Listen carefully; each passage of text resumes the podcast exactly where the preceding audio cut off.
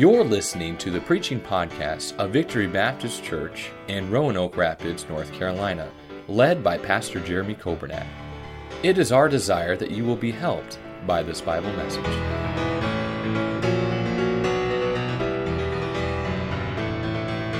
Luke chapter number 2, beginning in verse number 15.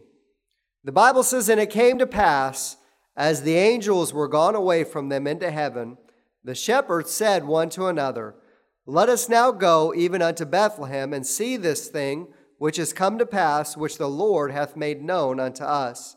Verse 16 And they came with haste and found Mary and Joseph and the babe lying in a manger. And when they had seen it, they made known abroad the saying which was told them concerning this child. And all they that heard it wondered at those things which were told them by the shepherds. But Mary kept all these things and pondered them in her heart. And the shepherds returned, glorifying and praising God for all the things that they had heard and seen as it was told unto them. Amen. Thank you. You may be seated. I do want to uh, mention before I forget, and we will have prayer and we'll get into the message. But I do want to mention uh, I have missed our choir, and uh, we'll get the choir. I know they're starting up uh, practice next week. I'm not sure if they're singing, but Miss uh, Lydia, as she and her family, they've been on vacation, so that's part of the reason for uh, the choir. And then the choir did work so hard for that cantata. We thought they deserved a break, but uh, we're not going to give them a break too long. We're going to get them back to work, and uh, they are such a blessing. And then I want to also uh, thank our church for uh, all that you did for the Lassiter family. Brother Johnny Lassiter uh, went home to be with the Lord Wednesday, late Wednesday night, early Thursday morning. And we had a service yesterday. If you missed that service, you can go back and watch it on our website or on our Facebook page. Uh, but what an amazing man. And I am so thankful I got to know Brother Johnny and uh, Miss Margaret Lassiter. Faithful people, godly people. And uh, there's some beautiful flowers out in the lobby that uh, the family uh, gave in memory of uh, Brother Johnny. And I hope you'll continue to pray for them. And then I also want to remind you of the Christmas gift to Jesus. And some have already uh, participate in that, but I'd ask you to pray about what God would have you to do here uh, this uh, Christmas time. And uh, we, we try to talk about that every year. And um, there are envelopes in the pews, but you can do it online. You can do it however you uh, would choose. And we'll, we'll talk about that probably again next Sunday. And then uh, from our staff, we want to thank all of you for being a blessing to us. And we hope you have a Merry Christmas. We normally have all the Christmas cards out in the lobbies, but uh, we just went ahead and mailed them out this year. So if you didn't already get them, you should be getting those Christmas cards. And if you did not get the Christmas cards, I promise it was not intentional. So if you'll let us know, we'll make sure uh, to mail those to you. Maybe we don't have the right address, or uh, maybe it got lost in the mail, or whatever. Maybe on our end it may have been a problem. So just let us know. Uh, but we love each and every one of you that are watching uh, those that are listening on the radio, and every one of you here. We love you, and we hope you have a wonderful, wonderful Christmas. Uh, if we don't get to see you before uh, Christmas time again, I want you to notice, if you would, in Luke chapter 2, we see a uh, amazing story. We've, we've preached about it here for a couple weeks. We were in Matthew last Sunday night, we were in Luke last Sunday morning. And I want you to especially notice the verses that Brother Dan read for us we see what I will call this morning some important lessons from shepherds. Now, I do not know much about sheep, and that's an understatement. I don't know anything about sheep. Uh, but I have read a few books about sheep, so that would basically qualify me as a, an expert on sheep, right? If you've, if you've read some books, or especially if you've ever Googled it. If you've Googled it, then you really, you know all about it. And um, so I don't mean to brag, and I certainly don't want to, um, to impress you too much. I don't want it to be overboard, but I've learned a few things from reading about sheep, and I know that sheep are not very smart. How many of you already knew that? Let me see your hands, all right? Well, some of you didn't know it. You learned something at church today. Uh, sheep are not very smart, and so therefore the shepherd has to be extra patient with the sheep. Now, here's what's amazing. You know who our shepherd is? God. The Lord is my shepherd. And you know who the sheep are? It's us. And we're not very smart sometimes. Well, let me say it this way I'm not very smart sometimes. I, I shouldn't speak for you. But I know I do some things and I say some things that I look back and say, why did I say that? Why did I do that? I didn't even think it was smart at the time I said it, let alone after. But you know, aren't you glad that God's patient with us? Aren't you glad that He is the loving, kind, He is the good shepherd? Not only, does, not only is He patient with us, but He loves us. The Bible says the good shepherd giveth his life for the sheep, and Jesus gave his life on the cross as the shepherd. He came uh, to seek after that one lost sheep. You say, Who was that? That was you. That was me, and I'm so glad that he, he sought till he found that one lost sheep. Sheep need a shepherd.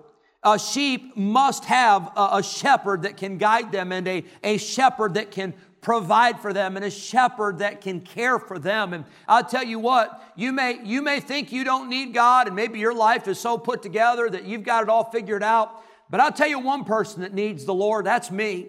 I need him every day and I need him to provide for me. I need him to lead me and guide me. I need his hand upon me. And, and, and I am a, I'm, I'm the sheep and he is the shepherd and I'm glad that he cares for me. They say when you read about and study about sheep, and I spoke to our children about a month or so ago about this in the children's choir, but they say that sheep can recognize the voices of humans and they can recognize up to 50 different voices and they can identify a person not by seeing them, but they can identify that person just by the voice. It's amazing because Jesus said in John 10, he said, My sheep hear my voice. I tell you, I hope that you recognize the shepherd by his voice. I hope you recognize it when God speaks. I hope that you can identify and say, hey, that's God speaking to me. That's the Holy Spirit uh, showing me something. That's the Holy Spirit working in my life. And I hope that you don't ever tune out the voice of God. But as the sheep, may we recognize his voice. I'm thankful for some lessons that we can learn from some shepherds. This morning, I'd like to look at Luke chapter 2, and I'd like to show you five lessons that I believe we can learn from these shepherds. These shepherds, the Bible says that these shepherds in verse number 15, after they heard the announcement, after the angels appeared to him and they said, Hey, the Savior is born, the Messiah is come. After they heard that, the Bible says in verse number 15, they said one to another, Let us now go even unto Bethlehem and see this thing which is come to pass, which the Lord hath made known unto us. And then we get to verse number 20. It says, And the shepherds returned, glorifying and praising God for all the things that they had heard and seen as it was told unto them. Lord, I pray you'd speak to our hearts, and I pray that we would not miss these lessons from the shepherds. Lord, I thank you for the Word of God. I thank you that all Scripture is given by inspiration of God, and it is profitable for doctrine, for reproof, for correction, for instruction in righteousness, and I pray that we would receive that instruction. I pray we would receive that correction. And I pray that we would receive that doctrine that we so desperately need today. And I pray that you'd help us. Lord, if anyone is here this morning or listening this morning or watching this morning that does not know Jesus Christ as their Savior, may they get that settled today. And Lord, for that one who may be listening who's wandered far away from God, I pray today would be the day that they would come home and they would get things right. We pray in Jesus' name. Amen. I'd like for you to see quickly number one, I believe we see a lesson from the shepherds, a lesson on decision making. You know, these shepherds in verse number 15, they were faced with a choice. Their choice was they had received the announcement, they had received the good news, and the angels had appeared and said, Hey, the Savior is born. But they were then faced with a choice of what they were going to do with the announcement that they had been given. You're here this morning, and can I say you're faced with some choices? I'm faced with some choices. Every day we are faced with choices, and I can't make the choice for you, and you can't make the choice for me. Uh, you can't you can't depend on a family member to always make the choices, or a pastor, or a coworker, or a neighbor. But you must make the choice for yourself. The Bible tells us that they made the choice, verse 15, they said, Let us now go. They said, We're going. Uh, we're not going to sit around and talk about it. We're not going to sit around and, and debate it, but we must go to where Jesus is. They made a good decision.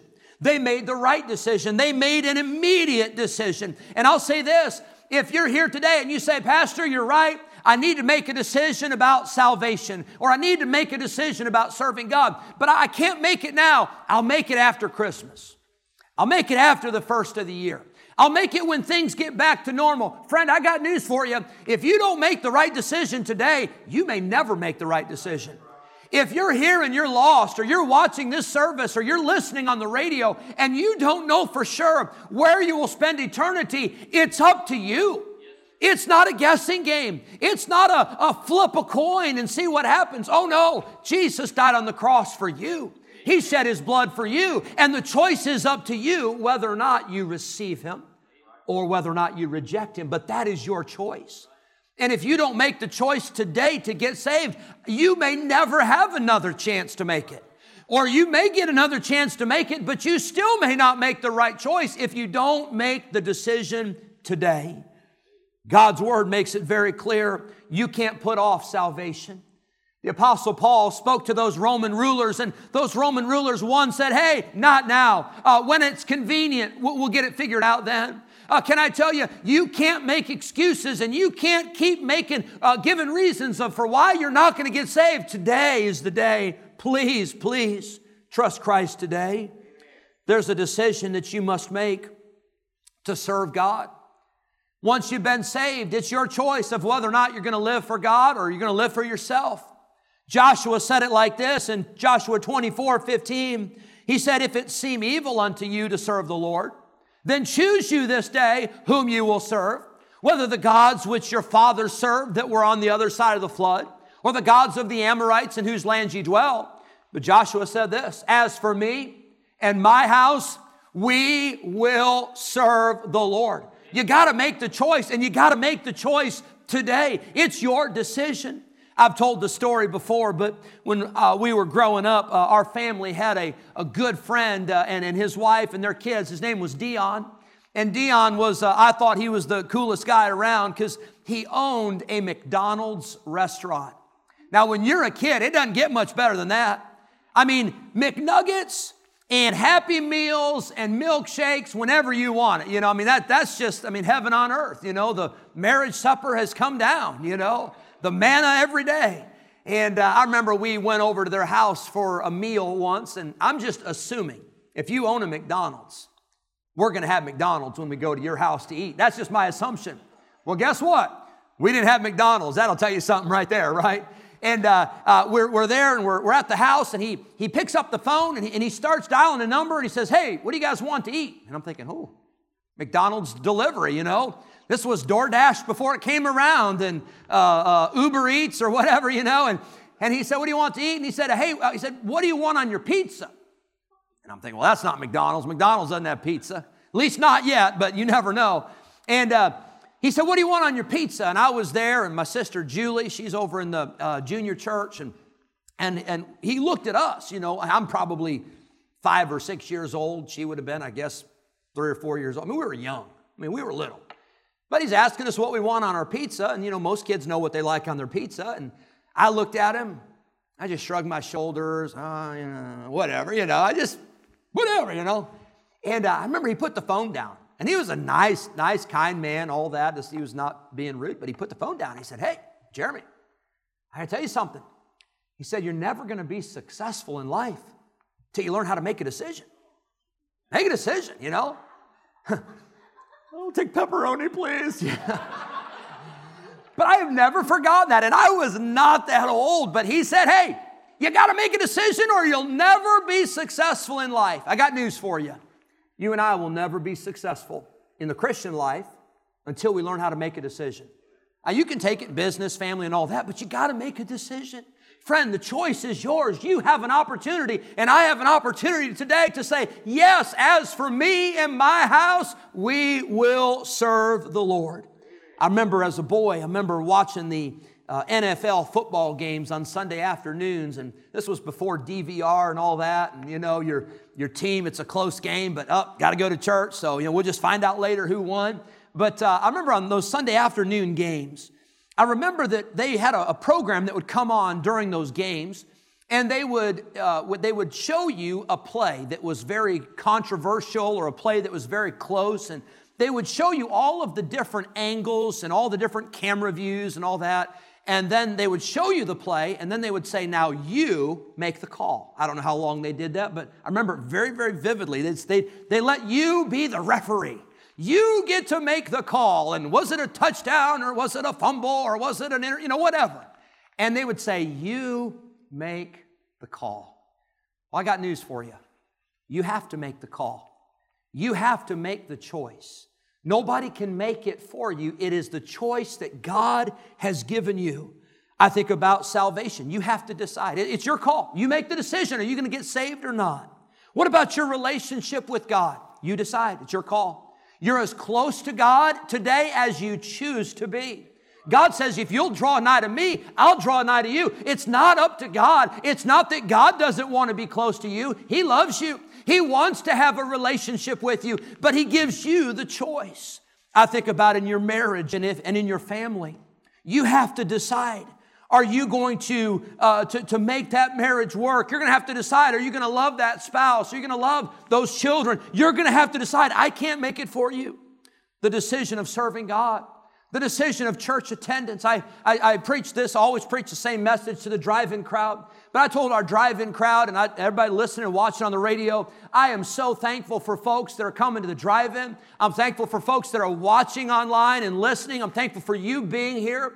But however you're coming or however you're connected to church, you can't put church on the back burner. Church is God's plan. So you got to say, hey, by the grace of God, every Sunday morning, 11 o'clock, I'm going to be watching. I'm going to be listening. I'm not just going to let it go. I'm not just going to let it slide. I want to keep it a priority of worshiping God and hearing the preaching and teaching. It wasn't my idea. We didn't come up with church because we had nothing else to do. The church is God's plan for His people. And I encourage you to stay faithful to watch. And I thank you for so many that do, and so many that text and comment, and for so many notes, and so many people that call and say, hey, we're listening, we're watching. Can I tell you, that encourages me. But can I tell you, it helps you. It helps you to be what God wants you to be. You must decide on your giving. You must decide to, to be faithful. You must decide how you're going to serve God. We've got a lot of our teens that are in this service, and I know we've got a lot of our young people out in the junior churches. But you know, teens have to decide that they're going to live pure. Teens have to decide that they're going to live holy. Teens must make the decision to live for God, and teens must make the decision to honor their parents, and teens must make those choices. Can I tell you, mom and dad will make choices for you for a while. A youth pastor will help you with choices, and a Sunday school teacher will help you. But there's coming a day when it's going to be up to you, and you must make the choice of living for God or living for yourself. Maybe you're here this morning and listening this morning, and Maybe there's some things you need to give up. Maybe it's time to make the choice to give up some things. Maybe you're here and it's time for you to make the decision on giving up your cussing. Maybe you need to make some decisions about giving up some bitterness. Maybe there's some decisions about giving up your gossip. Maybe it's just become a part of your life. Maybe you need to give a, make a decision this morning about giving up your pride. Maybe there's immorality that's in your life that nobody knows about, but maybe God's speaking to your heart and saying it's time to give it up. It's time to get it right. Maybe you need to give up lying. I'm amazed at how so many people uh, they, they, they begin to lie and it becomes a habit and it becomes a way of life and they get to a point where they can't tell the truth.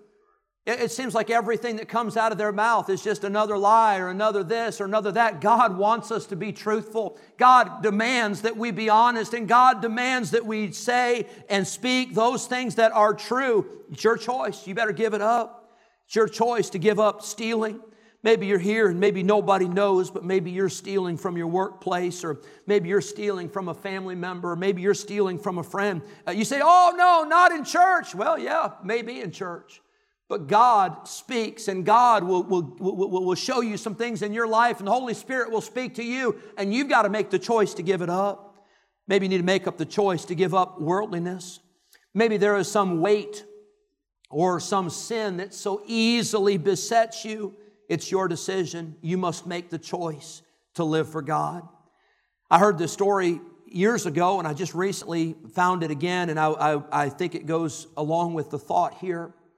But you know, you'll make a decision sometimes to live for God, and sometimes you wonder if it's worth it.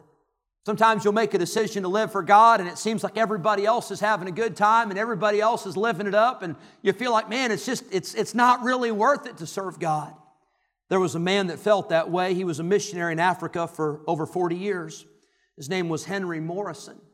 Henry Morrison and his wife returned to New York on a boat, and uh, they uh, got there to the dock, and they saw that there was a crowd of people that had gathered outside waiting for the passengers to unload. They were there celebrating and they were there, and the missionaries, they saw that crowd and they thought, Isn't this amazing? There's some people here to welcome us home after 40 years on the mission field, and they did not know that on board that ship was President Teddy Roosevelt returning from a big game hunt in Africa. And the crowds were not there for the missionaries, the crowds were there to welcome home the president from that hunt. And as they got off and the crowds cheered and the bands played and the uh, uh, reporters came to the president to talk to him, they, nobody even noticed the missionaries getting off that boat. They went down and got in a taxi and they went to a one bedroom apartment that the mission board had lined up for them when they returned. They went to that apartment and Henry told his wife, he said, It's just, it's not right. He said, It's just not right. It's not fair that we have given our lives to serve God, and, and, and, we get back after 40 years, and people are more excited about a president coming back from hunting than people that have given their lives for God. And his wife tried to talk to him and she tried to console him, but she said, Henry, she said, you need to talk to God about this. You need to get this settled because if you don't get this settled, she said, You're going to be bitter and you won't be effective and we won't be able to, to, to be used by God. And she said, Henry, just take whatever time you need, but you need to get this settled between you and God. Henry went back in the bedroom and he began to pray fervently, pouring out his heart to the Lord. Came back, it wasn't that long, and his wife could tell from the look on his face that things were better. She said, Henry, she said, uh, What do you think? What, how do you feel? And what did God tell you? And Henry said, I spent some time talking to the Lord, and I said, Lord, it's not fair that when we get home, there's no recognition and there's no applause and there's nobody there to cheer for us. And it's not fair that when we get home, all of this happens for a president from hunting instead of missionaries from the foreign field. And Henry said it was as if the Lord told me. He said, Henry, you're not home yet. And can I tell you, friend, we're not home yet. There may be a lot of recognition that you'll never get. There may be a lot of thanks you'll never get. There may be a lot of things you do that go unnoticed down here. But I promise you this when we get to heaven, your labor will be rewarded, your faithfulness will be rewarded. I thought about this so much yesterday with Brother Johnny Lassiter as that casket stood in front of this pulpit. And I'm sure over the years, I'm sure there were people that recognized Brother Johnny for his faithfulness. And uh, Brother Dan, I saw a Facebook thing come up with from two years ago where you were down here in the front. We were honoring him for all those faithful years as a deacon. Just a little plaque of some kind. It wasn't anything much. I don't know if Brother Johnny ever got the recognition down here, but whether he did or not, it really doesn't matter. Because man's applause and man's recognition is very empty. But the praise of God and the words, Well done, thou good and faithful servant, those are words that matter and those are words that we want to hear. And when we get home, can I tell you, it will be worth it all for serving Jesus the shepherds teach us a lesson about making a decision. They said, Let us now go. We've got to go. We've got to do something. We've got to go now to Jesus. Number two, they teach us a lesson about direction. The direction, the Bible says that they said, Let us go now to Bethlehem. Well, Bethlehem, that was the place where God was working. That was the place where Jesus was. And can I tell you, friend, our direction, our life ought to be lived going to where Jesus is. Our life ought to be about, I want to be in the middle of where God is working. I, whether it's here or whether it's on a foreign field or no matter where it may be, if God is there and God is at work, that's where I want to be. Our direction is so important. Jonah was called of God. God said, Jonah, rise and go to Nineveh and preach. And Jonah rose And he went down to Joppa and he got on a boat and he went the opposite direction from Nineveh. He went to Tarshish. And I know this story, and you know the story that Jonah got things right, and Jonah eventually went to Nineveh, and the people of Nineveh got saved. But don't you know for Jonah, don't you know that things could have been a whole lot easier? And it could have been a whole lot better. And I'm glad that Jonah got a second chance. But what if he had not gotten a second chance? What would have happened to those people? What would have happened to Jonah? Can I tell you, let's go the direction that God calls us to go. Let's do what God wants. Let's be where God wants us to be. How's your direction this morning? I want to ask you are you getting closer to God or are you getting further away from God? That's up to you, but your direction is so important. The shepherd said, We're going to Bethlehem. We're going where Jesus is. Number three, we see a lesson about desire. The Bible says in verse 16, they came with haste and found Mary and Joseph and the babe lying in a manger. Nobody had to drag those shepherds to Bethlehem. It wasn't three days later and they're like, yeah, well, one of these, one of these days we're going to get on over there to Bethlehem and yeah, we're working on it. Oh no. There was desire. There was a passion. There was a, an intense burning in their heart. They said, We got to go. We got to go now. And we've got to go in a hurry to get where Jesus is. It's amazing to me, and I know we do have uh, uh, our teens that are in here and some of our children, and then we have some in the junior churches. And I understand, I understand this, it can be this way at times. But maybe there's days where you don't feel like going to church. But you know, in my house growing up, it wasn't an option. We didn't wake up Sunday morning and say, Yeah, we don't feel like going to church today. We were going to church, whether we felt like it or not. Now, I understand that may be the case sometimes, but I hope for our young people, I hope there comes a time, and I hope that time has already arrived, where you say, I want to go to church. I want to be in God's house. I want to worship the Lord. I want to serve the Lord. I want to be where God is. I want to do, I want God to do something in my life. And hopefully there's not any husbands here who you got dragged to church because you didn't want to go and your wife made you go. But maybe that's the case, or maybe vice versa. Can I tell you, there ought to be a desire in every one of our hearts to say, I want to get to the house of God. I want to watch the service. I want to listen to the service. I want to be a part of what God is doing uh, at the church. Can I tell you, there ought to be a desire? It's amazing when it is something that you want to do. It's amazing how many reasons you have why you should do it. But when it's something you don't want to do, it's amazing how many excuses you can come up with for why you can't. The shepherds, they said, We're going. Their desire was to get to Jesus, their desire was to see what God was doing. Number one, a lesson on decisions. Number two, a lesson on direction. Number three, a lesson on desire. But then number four, I see a lesson on their declaration. The Bible says in verse number uh, 18, excuse me, verse 17, that when they had seen it, they made known abroad the saying which was told them concerning this child. They didn't keep it secret, they didn't keep it under wraps. And by the way, uh, try keeping a secret around a Baptist church. Good luck with that. You say, Well, I know how to keep a secret. I tell people, I'm going to tell you but don't tell anybody else. Let me tell you how that works. That's exactly the wording they use when they tell the next person. I'm going to tell you, but don't tell anybody else. Try keeping a secret. These shepherds, they weren't keeping it secret. They made known abroad the saying. And if you study Luke 2, nowhere did the angel say, Go and tell. No, I think it was assumed, and I think it was a good thing to do. But nowhere were, were they commanded, you go tell everybody you know. But they did it anyway. You know why? It was big news. It was exciting. They were so thrilled that they got to see Jesus. They were so thrilled that the Messiah had come. And can I tell you, when it's on your mind, you can't help but tell people about it. When you're excited about it, when it's a big deal to you, you can't help but tell somebody the good news.